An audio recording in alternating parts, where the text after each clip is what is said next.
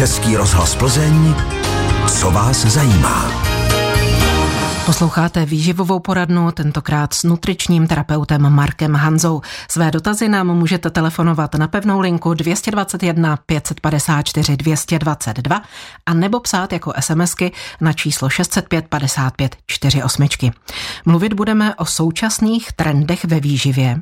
Možná, že si někdo řekne, že zdravá výživa má svoje stabilní pravidla, která se nemění, ale ono to tak docela neplatí. Pokud jde o ty trendy, které ovlivňují nejen nejenom pochopitelně oblékání, účesy a podobně, ale i to naše stravování.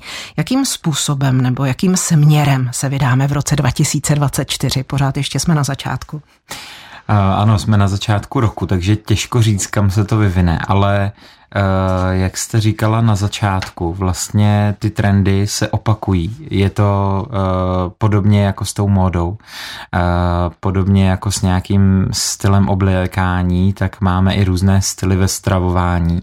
A já si myslím, že už nějakou dobu je tady takový ten styl více omezovat sacharidy, spíše se snažit jíst více bílkovin, lidé jako se snaží více sportovat, zejména ty silové sporty, aby měli hodně svalové hmoty, to se týká spíš mladší generace. Eh, také pořád běží, jsou hodně populární různé keto diety, to také vidím hodně v médiích a takhle, že eh, se mi na to i různí lidé jako ptají. A potom eh, v neposlední řadě jsou to různé směry jako veganství, vegetariánství, které také u nás v České republice začíná být slyšet, bych řekl, jako více a více. No, no to jde většinou tyhle eh, směry jdou od západu, z Ameriky, z, z Británie, z Francie, z těch jako vyspělejších zemí, stejně jako všechny ostatní trendy a my je vždycky přebíráme jenom jako o pár let později a tam, tam už to běží dávno. Ono mnozí se teď zaměřují na rostlinnou stravu, to je pravda, navyšují podíl její ve svém jídelníčku, ale na to člověk ani nemusí být vegetarián nebo vegan. To určitě ne. Eh, zařadit do svého jídelníčku více rostlinné stravy určitě vůbec není na škodu. Naopak, mm, jelikož v naší populaci obecně nám eh, poměrně dost chybí vláknina a rostlinná strava obecně na, na vlákninu bohatá, když vezmeme ovoce, zeleninu, tak samozřejmě dobré zdroje vlákniny, luštěniny, výborný zdroj vlákniny. A ty jsou i výborným zdrojem bílkovin, takže tam můžeme to vzít jako, že i potom máme dost těch proteinů, které jsou taky populární, ale obecně e, snižování i nějakého příjmu masa je taky trend, který jsem přišel teda z, z toho západu, z té Ameriky, ale tam mají problém větší. My nemáme takový problém, že bychom tady jedli přemíru masa, zejména tam jí jako opravdu hodně velké množství hovězího masa. My jíme asi jenom čtvrtinu toho, co průměrný američan v hovězím mase, my to doháníme ve vepřovým a protože to je tady prostě tradičnější a e, takže jako co se týká masa, u nás by bylo možná vhodné trošku jako omezit vepřové, e, na to, na to se zaměřit, e, ne nějak významně, ale e, trošku omezit by bylo v pohodě a za jako to vepřové nahradit právě těmi rostlinnými zdroji, třeba zařadit více těch luštěnin, určitě by to bylo zdravější. K tomu masu v oblíbenosti skutečně dlouho vedlo vepřové teď, ale řekla hmm. bych, že to tak jako vyvažujeme eh, drůbežím, hmm. kuřecím hlavně asi masem. A dalším pozitivním trendem je, že lidé se víc poohlížejí po masu, které nepochází z velkochovů. Tak hmm. asi máte podobnou zkušenost? Ano, já i sám se snažím jako hledat eh, cesty, kde právě není to maso úplně z velkochovu. Tam, když si právě vezmeme to hovězí, tak eh, na, se zase odkazuju na ten západ, tak tam mají právě problém s tím, že mají ty velké velkochovy, protože tam konzumují to hovězí tak ve velkém, že prostě nestíhají to chovat jako u nás. U nás se hovězí chová stále prostě ve většině případů na loukách, venku. My nemáme velké haly, kde by se chovaly uh, krávy na porážku a bíčci na maso. Uh, tam se v halách se chovají, uh, tam se chová mléčný skot na mlétko, ale uh, jinak um, většinou prostě to hovězí my máme stále na pastvě, takže hmm. to je jako i pro krajinu je to, je to v pohodě a uh, proto ty velkochovy, co se týká uh, hovězího masa, tady problém úplně nemáme, ale máme problém s kuřecím, samozřejmě to se jinak úplně chovat nedá. Malých dodavatelů kuřecího masa je u nás málo a je to pouze sezónní záležitost, protože pokud ta kuřata chcete chovat venku, dát jim přístup i jako, aby mohli běhat po trávě a tak podobně, tak eh, to prostě musíte dělat jenom v létě, jinak se to absolutně nevyplatí, to kuře spotřebuje veškerou energii, zkrátka co spořádá, to potom tím se zahřeje, ale nepřidůstá, takže nikdo vám eh, potom by to kuře stálo strašně peněz a eh, nikdo by to nebyl schopen zaplatit, ale je určitě vhodné já takového farmáře mám, si najít někoho, kdo ty ta kuřata třeba v sezóně dělá a kupovat je od něj. To samé s vepřovým masem. Myslím si, že je dobré udržovat nějakou lokální, mm, jako lokální nákupy, podporovat lokální produkci, takže zase prasečáků soukromých u nás příliš není. Jsou tady spíš už ty velké a u nás se hodně vepřové maso, protože ho hodně jíme, nestíháme ho tady vyrábět nebo chovat ta, ta prasata, takže k nám se vepřové maso hodně dováží, ale právě tou podporou těch malých podnikatelů, malých chovatelů prasat bychom mohli docílit toho, že už tady zase vepřového, českého vepřového budeme mít dostatek. Jak se jako nutriční terapeut díváte na takové nevím, rostlinné náhražky masa, řeknu. Mm. Nesmíme jmenovat značky, takže takhle. Eh, jde mi o takové ty průmyslově zpracované, někdo říká až syntetické potraviny. Hmm. Uh, no, záleží, co se tím myslí. Pokud myslíme ty ty tradiční náhražky masa, jako je, uh, jsou produkty ze soji, což je tofu, tempeh a tyhle věci, uh, nebo uh, no, tofu, tempeh, tak eh, ty jsou v pohodě, to jsou to je tradiční fermentovaná soja, speciálně ten tempeh, eh, máme tam i spoustu probiotik, eh, není to vůbec na škodu, ale objevilo se spoustu právě těch náhražek, které jsou jako hodně průmyslově zpracované a je tam, hm, dává se do toho jako celý koktejl vlastně různých látek, které nejsou určitě nebezpečné, ale obecně jak nechceme kupovat ty hodně průmyslově zpracované salámy, nebo nedoporučujeme to uh, našim klientům a, a obecně populaci, aby to hodně konzumovali a kupovali, tak stejně tak by bylo asi trošku pokrytecké uh, říct, že pokud je to rostlinná strava se stejnými látkami, tak je to v pořádku. Samozřejmě není, je to spíš jenom nějaký doplněk, ale uh, používat úplně na každodenní bázi bych to nedoporučoval. Ono se dá vybrat, jo, těch nabídek na tom trhu už je dost. A když tam vidím jako velký seznam těch různých jako přidaných látek a z čeho všeho se to vlastně poskládá to jídlo, nebo ta náhražka toho masa, tak eh, bych s tím byl raději opatrný, sahnul bych po těch tradičních náhražkách masa nebo poluštěninách a když už něco, tak jenom v malém množství.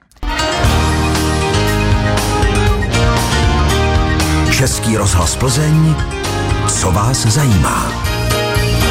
Ve výživové poradně si o současných výživových trendech povídáme s nutričním terapeutem Markem Hanzou.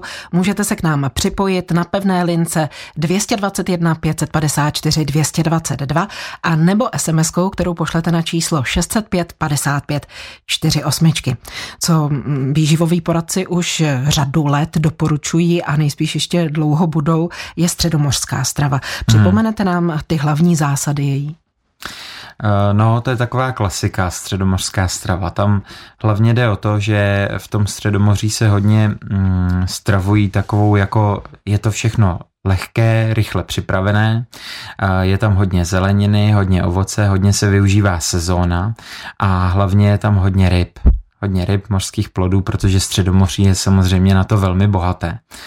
A tahle strava je i jako, já bych řekl, že ten střed jako toho Středomoří, právě ta Itálie, Španělsko jsou takové jako uh, Francie samozřejmě nejlepší jako i světové kuchyně. Jsou nejznámější a umí opravdu i od těch samozřejmě neúplně zdravých pokrmů, tak umí po ty uh, skvěle chutnající, a, ale i jako zdravé. Takže středomořská strava, pokud by se pro někdo rozhodl, tak eh, určitě doporučuji. Je to také výhoda, když má třeba někdo vysoký cholesterol, tak se doporučuje, protože tam je hodně bohatá na takové ty kvalitní tuky omega-3 a omega-6 masné kyseliny se tam také objevují ve velké míře, protože se tam používají ořechy, používá se olivový olej hodně a, a proto je ta strava určitě dobrá.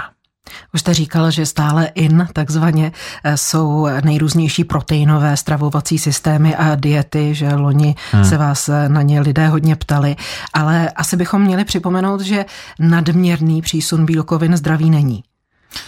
To není. Je pravda, že u, i u mladého člověka uh, to musíte přehnat opravdu hodně. Uh, a pouze stravou se vám to asi úplně nepovede. Tam spíše by byl problém, pokud uh, berete navíc hodně jako těch suplementů různých. Což různých, ti sportovci často co, dělají. Což ti sportovci berou, ale pokud do toho jako intenzivně cvičíte, tak opravdu toho proteinu potřebujete víc. Potřebujete víc těch bílkovin, protože pokud chcete, aby ty svaly rostly, tak potřebují růst z něčeho. Ale samozřejmě eh, určitě eh, to nezlehčuji, protože speciálně potom u starších lidí jsou některé i typy onemocnění, kde se musí naopak ten příjem bílkovin snižovat a hlídat. Takže u toho by si měli dát pozor, ale u běžné populace, pokud eh, se stravuje, že tu bílkovinou potravinu má ke každému hlavnímu jídlu, což by i měl, měl mít, a má k tomu i nějaký sacharid a má k tomu nějakou zeleninu, trošku tuku, tak není problém. Samozřejmě není úplně vhodné přejít na pouze bílkovinou stravu. A to by vám řekli i ti trenéři, že to vlastně jako tak nefunguje, že pokud si dám místo uh, vajec jako s, nějakou, s nějakým pečivem k snídaně pouze 10 vajíček, tak uh, tu svalovou hmotu navíc ne, nenaberu. Tam prostě musím k tomu dostatečně cvičit a tak. A to už by byla samozřejmě přemíra bílkovin, jíst jenom takhle samostatné potraviny. A problém je taky ten, nebo problém je to tak, takový marketingový tah těch firm, Eh, řekl bych, že dneska máte proteinové úplně všechno. Dá se koupit eh, od proteinových eh, tyčinek, jogurtů přes snad proteinovou majonézu, já nevím co všechno. A tam samozřejmě je to navíc, je to zbytečně. Ne, to, to že to obsahuje nějaký protein navíc, ale pořád je to sladké, třeba u těch různých tyčinek. Hmm tak neznamená, že je to pro nás zdravější a že nabereme svaly. Vždycky ta, eh, pokud chceme jako dobře eh, se cítit, dobře cvičit, tak eh, ten jídelníček musíme brát komplexně a brát jenom tyhle doplňky určitě nestačí. A které konkrétní potraviny se dostávají do středu pozornosti právě protože jsou zdravé? no tak já jsem třeba, co, čeho jsem se všimnul poslední dobou, tak uh, já už jsem ho tady propagoval, myslím loni někdy, tak to jsou uh, zelené potraviny, uh, zelená taková ta košťálová zelená zelenina, kadeřávek, kapusta. To, to jako byl zase trend nějaký v minulých letech a teď bych řekl, že to opravdu přišlo, eh, že to začínají pěstovat lidé víc doma a jako z dobrého důvodu, protože my tady máme na pěstování těchto rostlin eh, výborné podmínky a můžeme vlastně ty benefity z této zelené zeleniny, která v podstatě patří mezi úplně nejzdravější zeleninu, když to vemu na škále, tak eh, třeba oproti okurkám nebo takovýmto potravinám eh, to obsahuje mnohem více takových těch správných látek, které potřebujeme a kvůli kterých, kterým tu zeleninu konzumujeme, tak eh, můžeme ji využívat před celou zimu, protože když si na zahradě zasadíte kadeřávek nebo nějakou kapustu, růžičkou kapustu a tak, tak vám vydrží i ty největší mrazy a můžete ji konzumovat a předávat do jídel v průběhu zimy. Takže pokud to někoho napadne, eh, tohle pěstovat doma nebo si to koupit, určitě doporučuju. My jsme v hobby magazínu speciál nedávno vysílali o kakaových bobech a hmm. o nich se také mluví jako o potravině roku 2024. Jaké jsou jejich klady? Hmm. tak sklady jsou tam podobné jako u čokolády, jenom ty kakaové boby obsahují ještě navíc více vlákniny. Není tam tolik koncentrovaného toho tuku, ale máme tam i právě tu kakaové boby obecně obsahují hodně železa, obsahují hodně draslíku, takové to jako prvky, které jsou důležité pro naše tělo.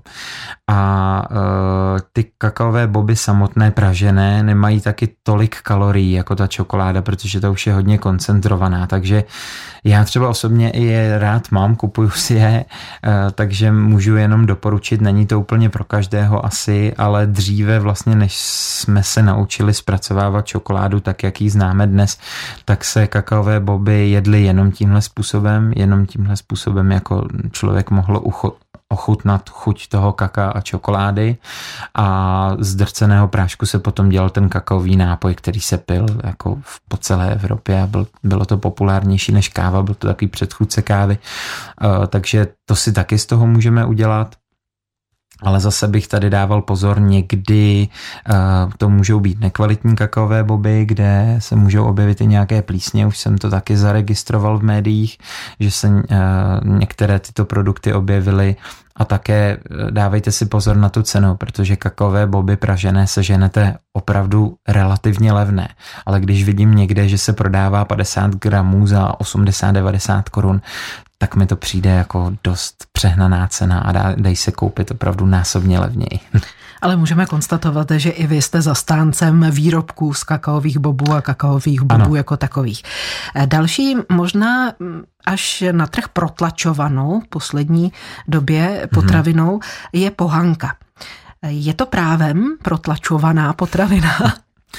No, je to dobrá potravina, je to i dobrá plodina. Ona se u nás pěstovala v historii eh, jako dříve mnohem více, než se pěstuje teď a je to právě škoda, protože ona je prospěšná i jako pro to životní prostředí, e, přináší jako, je, je to vlastně nektarodárná rostlina, takže je potom dobrá pro včely a tak dále.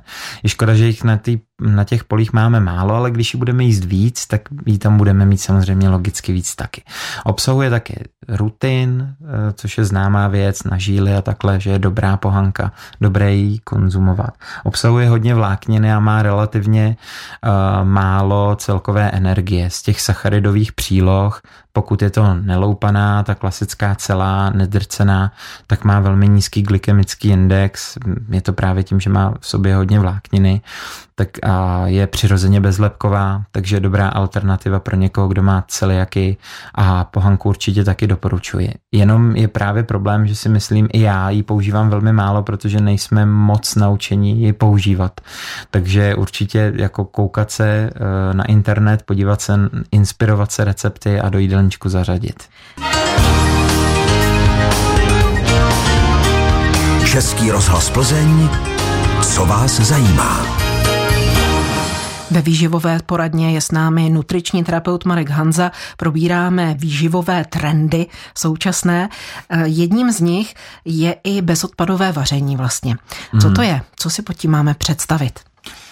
Uh, no, u bezodpadového vaření je snaha nekupovat všechno eh, třeba individuálně balené a tak podobně, abychom ušetřili životního prostředí od přemíry plastů, které jsou někdy opravdu zbytečné.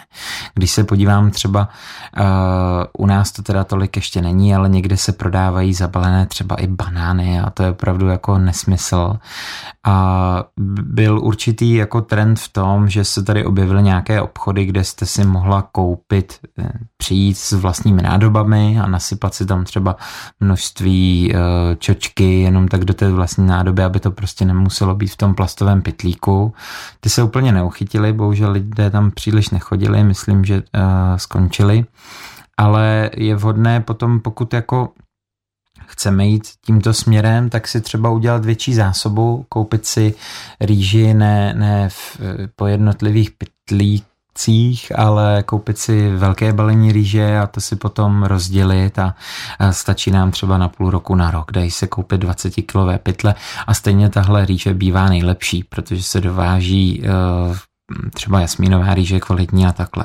Takže to především, nebo ten trend toho bezodpadového vaření, co znám já, tak je o tomhle, že se snažíme vlastně co nejvíce omezovat různé jako odpady, které právě s tím nakupováním souvisí. A pak eh, zpracovat pokud možno tu surovinu celou. Maximálně.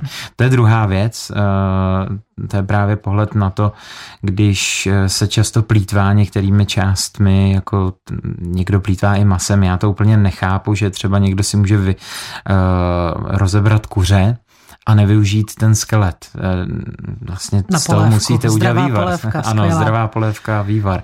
To je prostě uh, základ. Takže uh, ano, zrovna právě třeba se i slupky z, uh, z, používají třeba do toho vývaru a tak, takže maximálně využít uh, veškeré ty potraviny. Pokud se zaměříme na výběr potravin, navzdory globalizaci se v posledních letech prosazují farmářské, bio a zároveň, o tom už jste mluvil, místní farmářské potraviny. Hmm. Vy posíláte tedy i své klienty na farmářské trhy? Jak jim to zdůvodňujete no. případně? Posílal jsem, já už jich moc nemám, ale uh, jo, samozřejmě obecně, když se s někým bavím, tak uh, doporučuji jednoznačně, není to jenom kvůli tomu, že ty potraviny obvykle bývají zdravější, ale spíše i zkrátka podpoříte lokální ekonomiku, než e, to posílat někam do zahraničí, to raději, ať e, to dám někomu známému ty peníze za ty potraviny.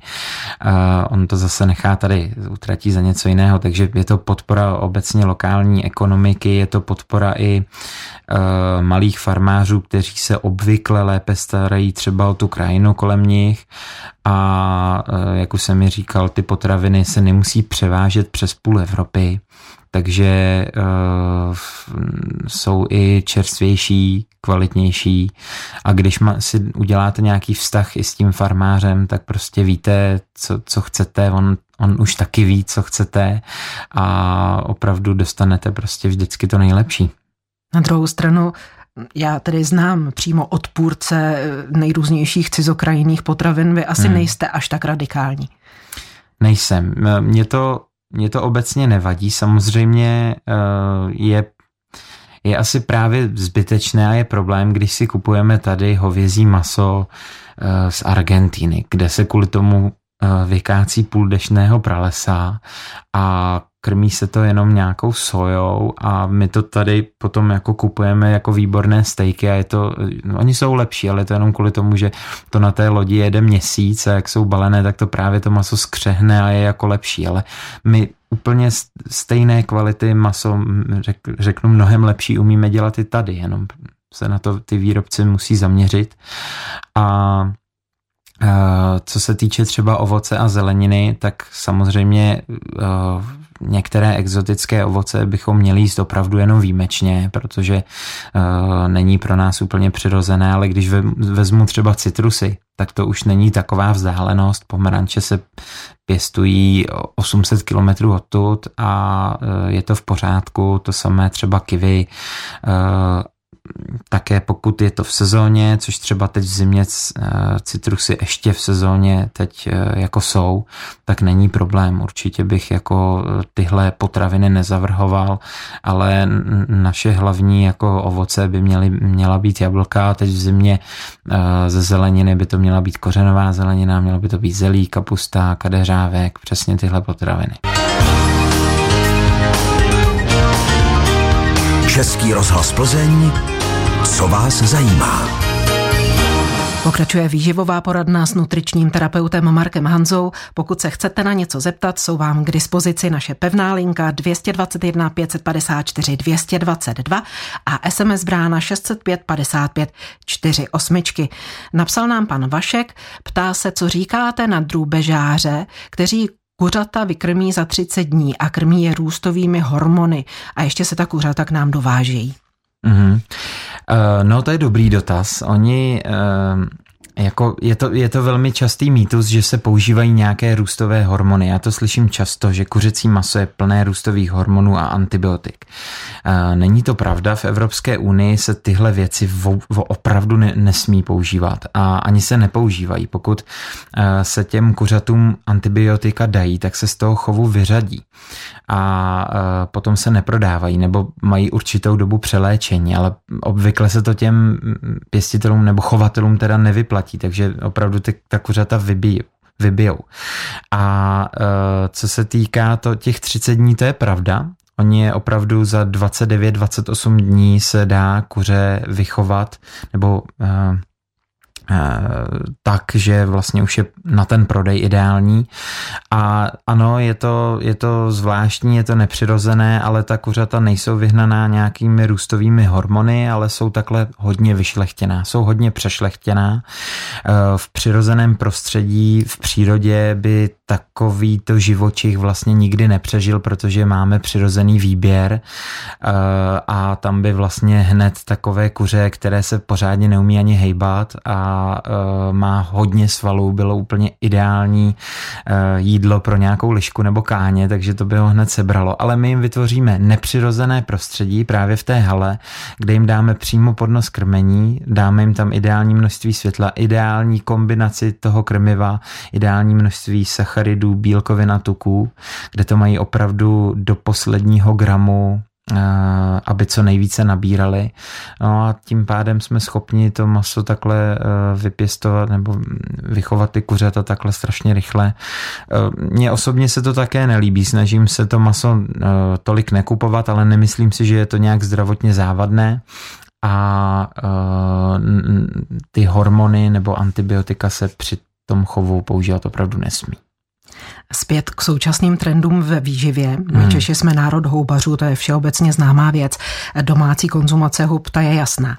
Ale pro pořad Pochoutkový rok, který vysíláme každou neděli od 10 hodin, jsem před časem natáčela o tom, jak se houby prosazují čím dál tím víc také v restauracích a hmm. že dokonce tak trochu začínají tam konkurovat masu. Jak vy to vidíte? No bylo by to pěkné, kdybychom se naučili uh, pracovat uh, s houbami stejně jako s masem. Uh, ale je to pravda, já to tak, také pozoruju. Houby jsou výborným zdrojem právě také vlákniny a celé řady uh, dalších látek. Určitě je dobré do jídelníčku zařazovat klidně uh, několikrát v týdnu. A mm, ona totiž houby vlastně máte rostlinnou říši, živočišnou říši a něco mezi tím jsou právě ta říše hub. A oni chutnají ne ani jako ty rostliny a ani jako maso, něco jako mezi, ale to maso dost připomínají. Zrovna třeba hlíva, která je velmi oblíbená, je to velmi zdravá houba, tak eh, ta pokud se uh, usmaží na pánvě a ještě se na ní vytvoří nějaký tlak, že se přesto dá třeba pánev, přitlačí se, tak eh, se využívá právě eh, jako ta náhražka masa. To opravdu připomíná to maso hodně. Takže určitě dobrá věc. Pokud chcete jednou za týden místo nějakého masa si dát houby, tak uděláte pro své zdraví určitě hodně. Možná obecně by se dalo říci, že celkově se vracíme ke stylu stravování našich předků. Eh, hmm. Ať už jde o suroviny nebo o způsob přípravy, protože právě klademe důraz už nejenom na chuť, ale hmm. také na kvalitu toho jídla. A hmm. Známé fast foody se tomu také prý přizpůsobují, protože jim nic jiného nezbývá. Máte tyhle informace také o tom, že by se zkvalitnil fast food, nebo je to spíš hudba budoucnosti, protože k tomu budou skutečně dotlačeni? Tady je na tom pěkně vidět, jaký vlastně velký vliv nebo největší vliv na to máme my všichni jako konzumenti. My prostě pokud eh, budeme chtít vyžadovat ty kvalitní potraviny, budeme je vyžadovat třeba i po těch fast foodech, tak ty fast foody se tomu opravdu přizpůsobí. Oni se snaží kupovat třeba hovězí maso eh, z lokálních chovů a tak. A jsou tomu, k tomu dotlačeni právě jenom tou, eh, tím stylem, jako těmi trendy a to, to, co požadují ty jejich zákazníci. Takže je určitě dobré si potom tyto podniky vybírat, kde třeba na to brají, berou ohled a ten trend si myslím, že takový bude a že bude jenom pokračovat. Že určitě se bude zvyšovat po podíl těch lokálních producentů. Zase je tam vždycky eh, velmi záleží na té ceně. Pokud se dostaneme zase do nějaké uh, neúplně ideální ekonomické situace a budeme všichni koukat jenom na tu cenu, tak uh, ten malý lokální produ- producent není schopen to uh, vyprodukovat za tak levno jako nějaký prostě velký obchodní řetězec nebo nějaký prostě velký producent. Takže, ale já bych se k tomu určitě přikláněl. Český rozhlas Plzeň, co vás zajímá. Vysíláme výživovou poradnu s nutričním terapeutem Markem Hanzou. Napsala nám paní Marie, její 78 let. Jaké vitamíny, prosím, má k doule a vlašské ořechy? Připsala mám cholesterol, cholesterol a nedostatek železa. Mm-hmm. Tak k těm vlaským ořechům tam uh, nepomohou tolik až ty, vitamí, uh, až ty vitamíny, ale výborné je právě, uh, že pokud paní má nedostatek železa a vyšší cholesterol, tak uh, v ořeších, typicky i v těch vlaských ořeších, tak jsou kvalitní tuky, uh, které s tím pomáhají s tím cholesterolem a navíc e, obsahují i železo, takže určitě konzumovat. A co se týče k doule, tak tam co do vitamínu to úplně nevím. Není to úplně totiž potravina, kterou bych jako, e, jako mamí na zahradě k douli, ale spíš se využívá na, na nějaký kompot nebo marmeládu a v čerstvé podobě ji e, ne, nekonzumujeme nebo nepoužíváme. Takže zkusím zjistit, ale tam do obsahu vitamínu nevím, ale neřekl bych, že to bude nějak významné. Vezměte si prosím sluchátka, někdo nám telefonuje. Dobrý večer.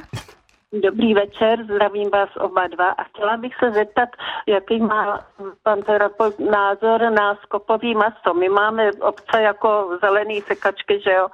No a já to vykostím, odblaním, takže tam není žádný loj, žádný prostě ty flaxy takový. Mám to vlastně čistý maso, něco jako hovězí maso a používám to místo hovězího masa, mimo teda do polívky, že jo?